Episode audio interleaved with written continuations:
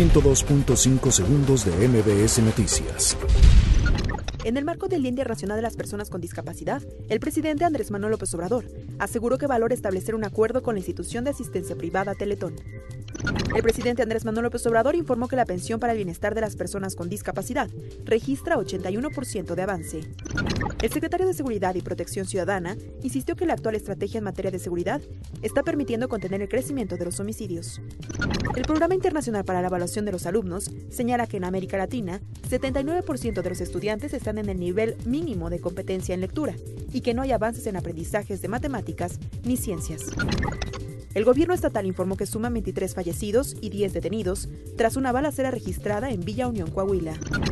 El objetivo prioritario del gobierno de la ciudad en materia de seguridad es sacar de las calles las armas causantes de tragedias y delitos, pero no será con violencia como se combata este fenómeno, sino atacando las causas que lo generan. En el mes de septiembre de 2019, el indicador coincidente se posicionó por debajo de su tendencia de largo plazo, al reportar un valor de 99.2 puntos y una variación de menos 0.05 puntos. El presidente de Estados Unidos, Donald Trump, insistió este martes en Londres en que la investigación fomentada por los demócratas para iniciar un posible proceso de destitución contra él es una farsa. Disminuyó la participación de usuarios de Netflix y YouTube en 2020. Este martes encontraron sin vida al actor surcoreano Chan In-ha, quien formaba parte del grupo de actores Surprise U, representados por la compañía de entretenimiento surcoreana Fantagio. 102.5 segundos de MBS Noticias.